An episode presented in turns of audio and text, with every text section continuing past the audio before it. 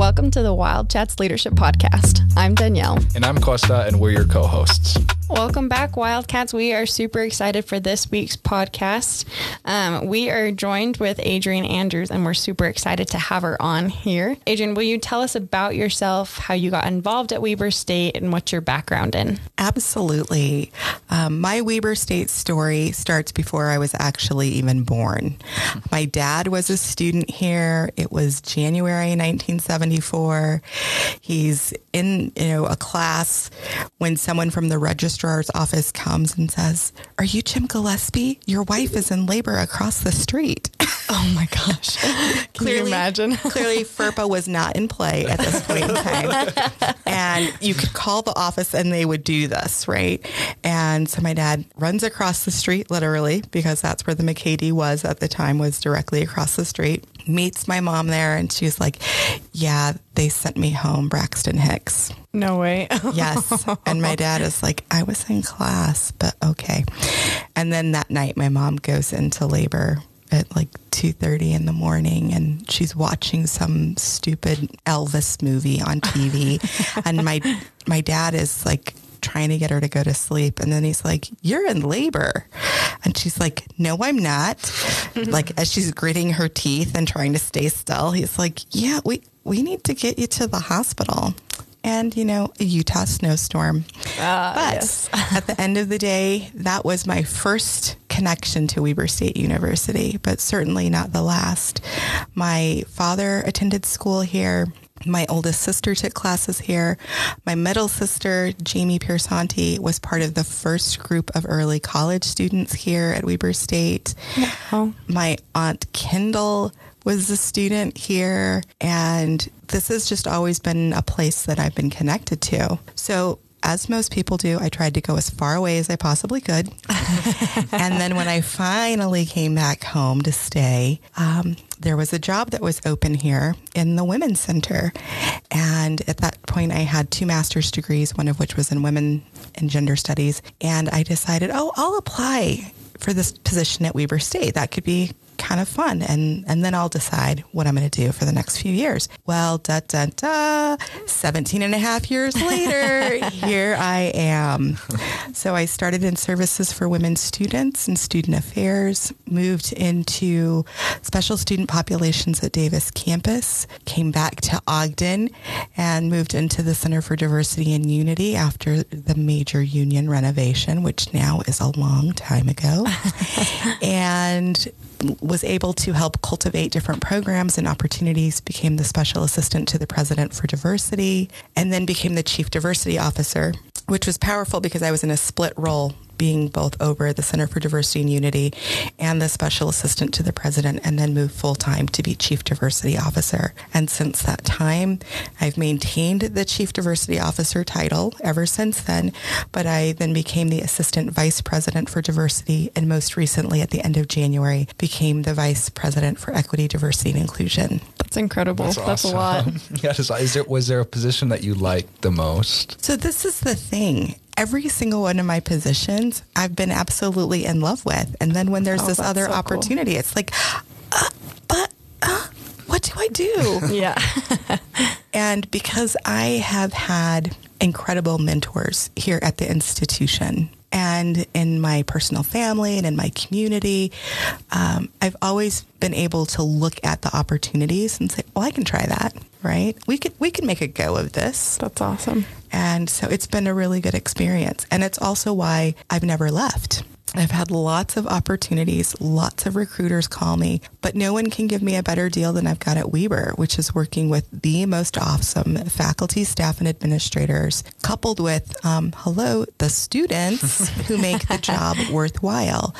And so seriously, 17 and a half years later, I did not anticipate that I would be a vice president. I did not anticipate that I would still be at Weber State. But anytime someone asks me to consider going to work somewhere else, I can't say yes to them because I've said yes to Weber. And That's I'm awesome. just committed.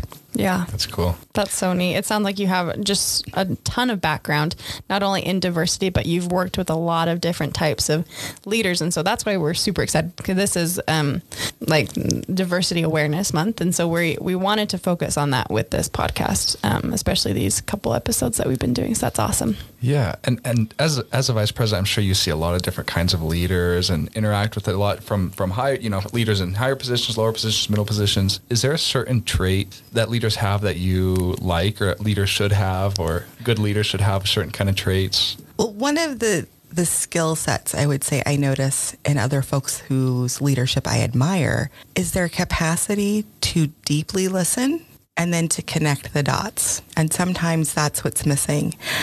A- And, I'm going to be the first one who can tell you, I've also been the leader who's been like, uh huh, finish talking because I got a plan. Yeah. Right. Uh, but what I've learned is that is not the most effective type of leadership. Um, a leader will sit back and try and engage as many perspectives, as many ideas, consider possibilities that people would say, why would you even put that on the table?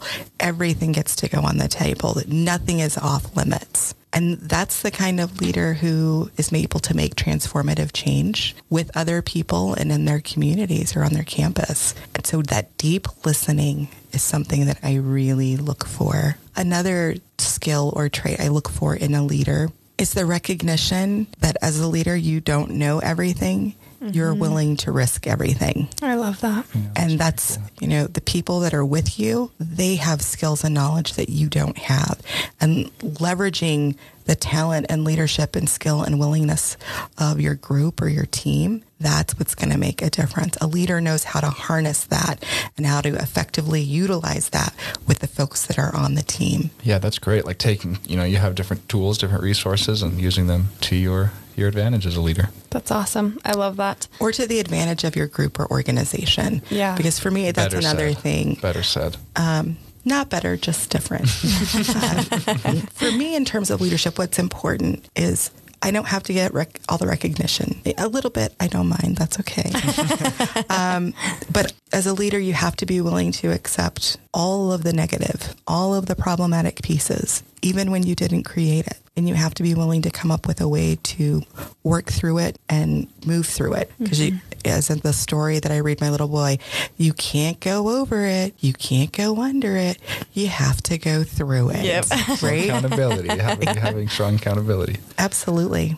I love that. That's awesome. from what I gathered from what you're saying, it just good leaders are inclusive, and I think that that's really important. And I wanted to to kind of tap into your expertise about diversity and talk about the role that diversity plays in leadership and why why is that important for you? Well, I think it should be important for everyone. And one of the reasons is we know the business case for diversity tells us that when you have more different people around the table, you have more diverse ideas, better problem solving, better idea generation. So wouldn't, if we know that those are the benefits, wouldn't you want to be engaging that all the time? Absolutely. Sure. Um, and so when we engage with multiple people and have opportunities to explore, learn with and from each other, it makes it better for all of us, not just some of us.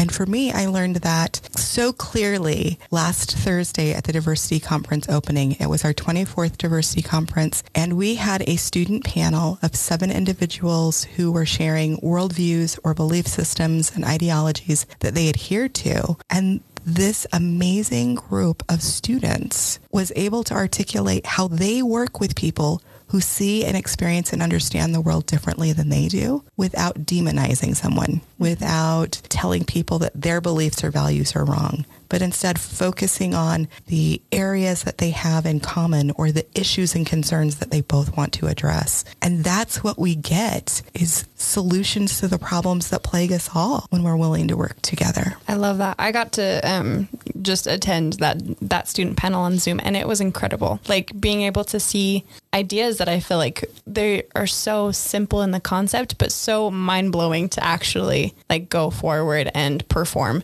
And I think that that is exactly why we need to have more diversity in leadership. It's because we need to learn how to work together in different settings, and so I love that. That's awesome. Well, absolutely. And in a growing economy, in a global economy, We need to be able to work with, interact with, engage people who are very different from us, in mm-hmm. addition to people who may be a little bit like us. We both have things to learn and things to share but it's a very big world and we still have a lot of the same problems. So no reason not to try and resolve them together. Yeah. So it's, it's like diversity and leadership are not two separate things, but almost one entity. Absolutely. And that's the thing that I also love about diversity. Whether or not we realize it, everyone is doing diversity and inclusivity work. It's just whether or not we are intentional with the way that we do it. And that intention might take a little bit of effort, a little bit of extra practice, mm-hmm. but it's not extra. It's you're doing it. This is just you leveling it up to really do it in a great way. That's great. That is awesome. Well, shifting into the next question um, and talking about leadership, has there been a leader or somebody that you saw as a leader that, that was a role model to you growing up? Absolutely. Uh, one of those people was my grandfather, James H. Gillespie Sr. He moved here from Mississippi in the 1940s and was stationed at the Ogden Defense Depot. And he decided to stay in Utah after his military service and marry and have a family. Now, his family of like I want to say at that time probably 14 living siblings. They were all like, wow. um, "Yours? Why are you staying in Utah? Like there, there is no one there who is like you." And my grandfather said, If not me, who? If not now, when? And he said, I have to be the change I want to see. He was reflecting on Gandhi. And so growing up, my grandfather's leadership was very impressive to me, but it was also normalized because he was my grandpa. And I just figured those are the things that you did. Mm-hmm. My family was always involved in social justice and civil rights activities. We all voted.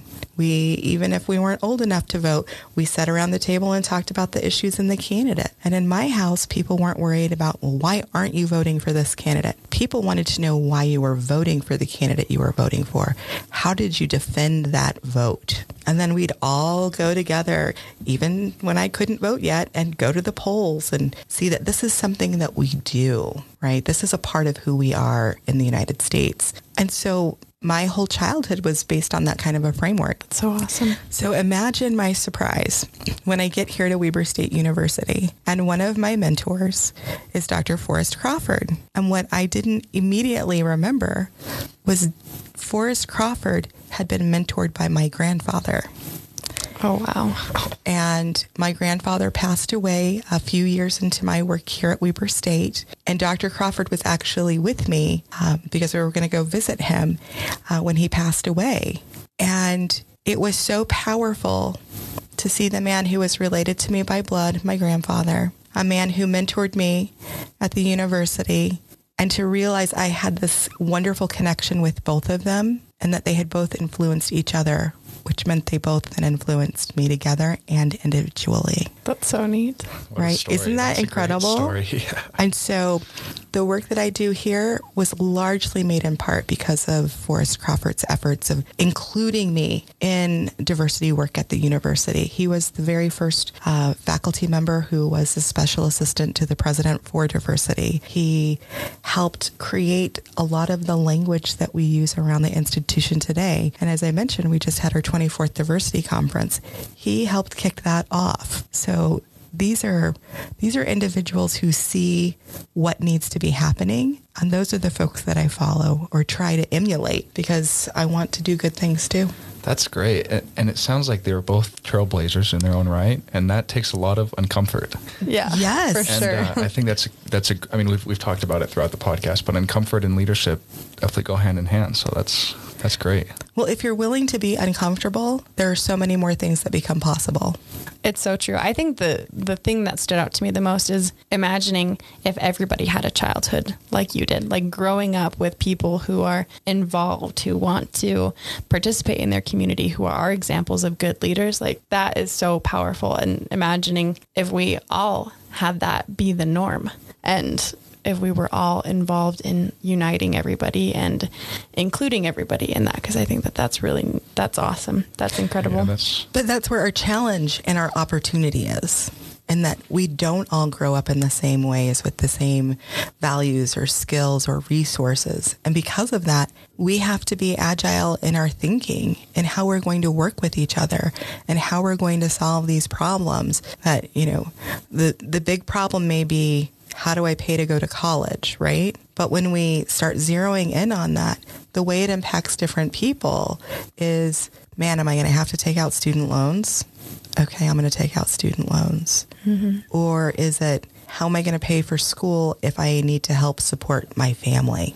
Whether that's I'm married and I have um, children or other responsibilities, or I'm an adult learner coming back to the university, or I'm a young student who could be a traditional age student coming to the university, but my family may have needs that I could help support if I got a job instead of using my resources to go to college. So thinking critically, asking deeper questions, and then figuring out how do we make this work for everyone is just the magic of what diversity, equity, and inclusion work allows us to do. I love that. That's, That's awesome. You, yeah. Um, that kind of so I guess it's true. Not everybody can grow up with that same kind of background, but how can we as students change that today? So I guess more of our question is what can students do to develop better leadership skills to be more involved in their community to think more about diversity on a day-to-day basis? One of the first things you can do is be willing to know that you will always learn with and from other people. And I may have expertise as the VP of EDI at Weber State University, but I don't kid myself. I'm constantly learning. You have to be willing to constantly learn. You have to be willing to own when someone says, mm, I think you missed this, and here's why. Or, I don't know that you realized that that was offensive to me because we can all say things that are offensive or hurtful to people, even when we're the EDI expert. But whether or not we're willing to say, what did I say or do that offended you or that hurt you? And then we're able to process that with someone and figure out, mm, did my intent match my impact? Maybe not. Or maybe the word I was using, I define this way and you define it another way. And when we clarify that, maybe it's a different sort of outcome. So really just the willingness to consider that we don't know everything. And that's so liberating mm-hmm. because then we get to explore and we get to be curious and we get to experiment. Yeah, we don't have to know everything. I love that. Yeah, I think I think that's so true. Kind of the transparency and then the humility. I think that those are I personally think that those are two characteristics that make a great leader because those are the ones who are the most willing to change. So, that's awesome. Thank you.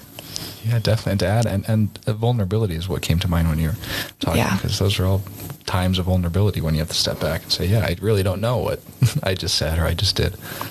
Did those words come out of my mouth? I think that everyone at some point has thought that in their head, like, how can I push the words that are coming out back in? Yeah. And they just keep coming. I, I think we've all had those moments, or at least seen mm-hmm. them happen with someone else. If we are willing to just pause for a minute and say, you know what, let me stop for a minute. The way that came out didn't match the way I was thinking it in my head. Mm-hmm. Or it's not the way that got expressed when I heard it out loud doesn't match what I was trying to express. And just being willing to own that and ask for a little bit of space or grace or kindness that changes the environment and it changes it changes how we work with each other and what we're willing to do to support each other. Sounds like we've got a pretty good recipe for some good leaders out there. Definitely. And hopefully everybody listening to this is taking good notes because I know I am. well, thank you, Adrienne. Those those are all the questions we had. Is there any other final final notes you want to say before we sign off? Absolutely. Involvement with student involvement and leadership is an incredible opportunity. And what I would challenge all of your listeners to do is to continue in their efforts, but to look around and see who that, that one or two people sort of off on the side and just begin to engage them in a conversation and let them know there is room for them at the table too. That's awesome. Well, thank you again. Yes, uh, thank you. Wildcats, awesome. we had a great time. Uh, stay wild, and we will see you next Wednesday. Please join us for our next episode featuring David Richards that will be airing on uh, November 9th.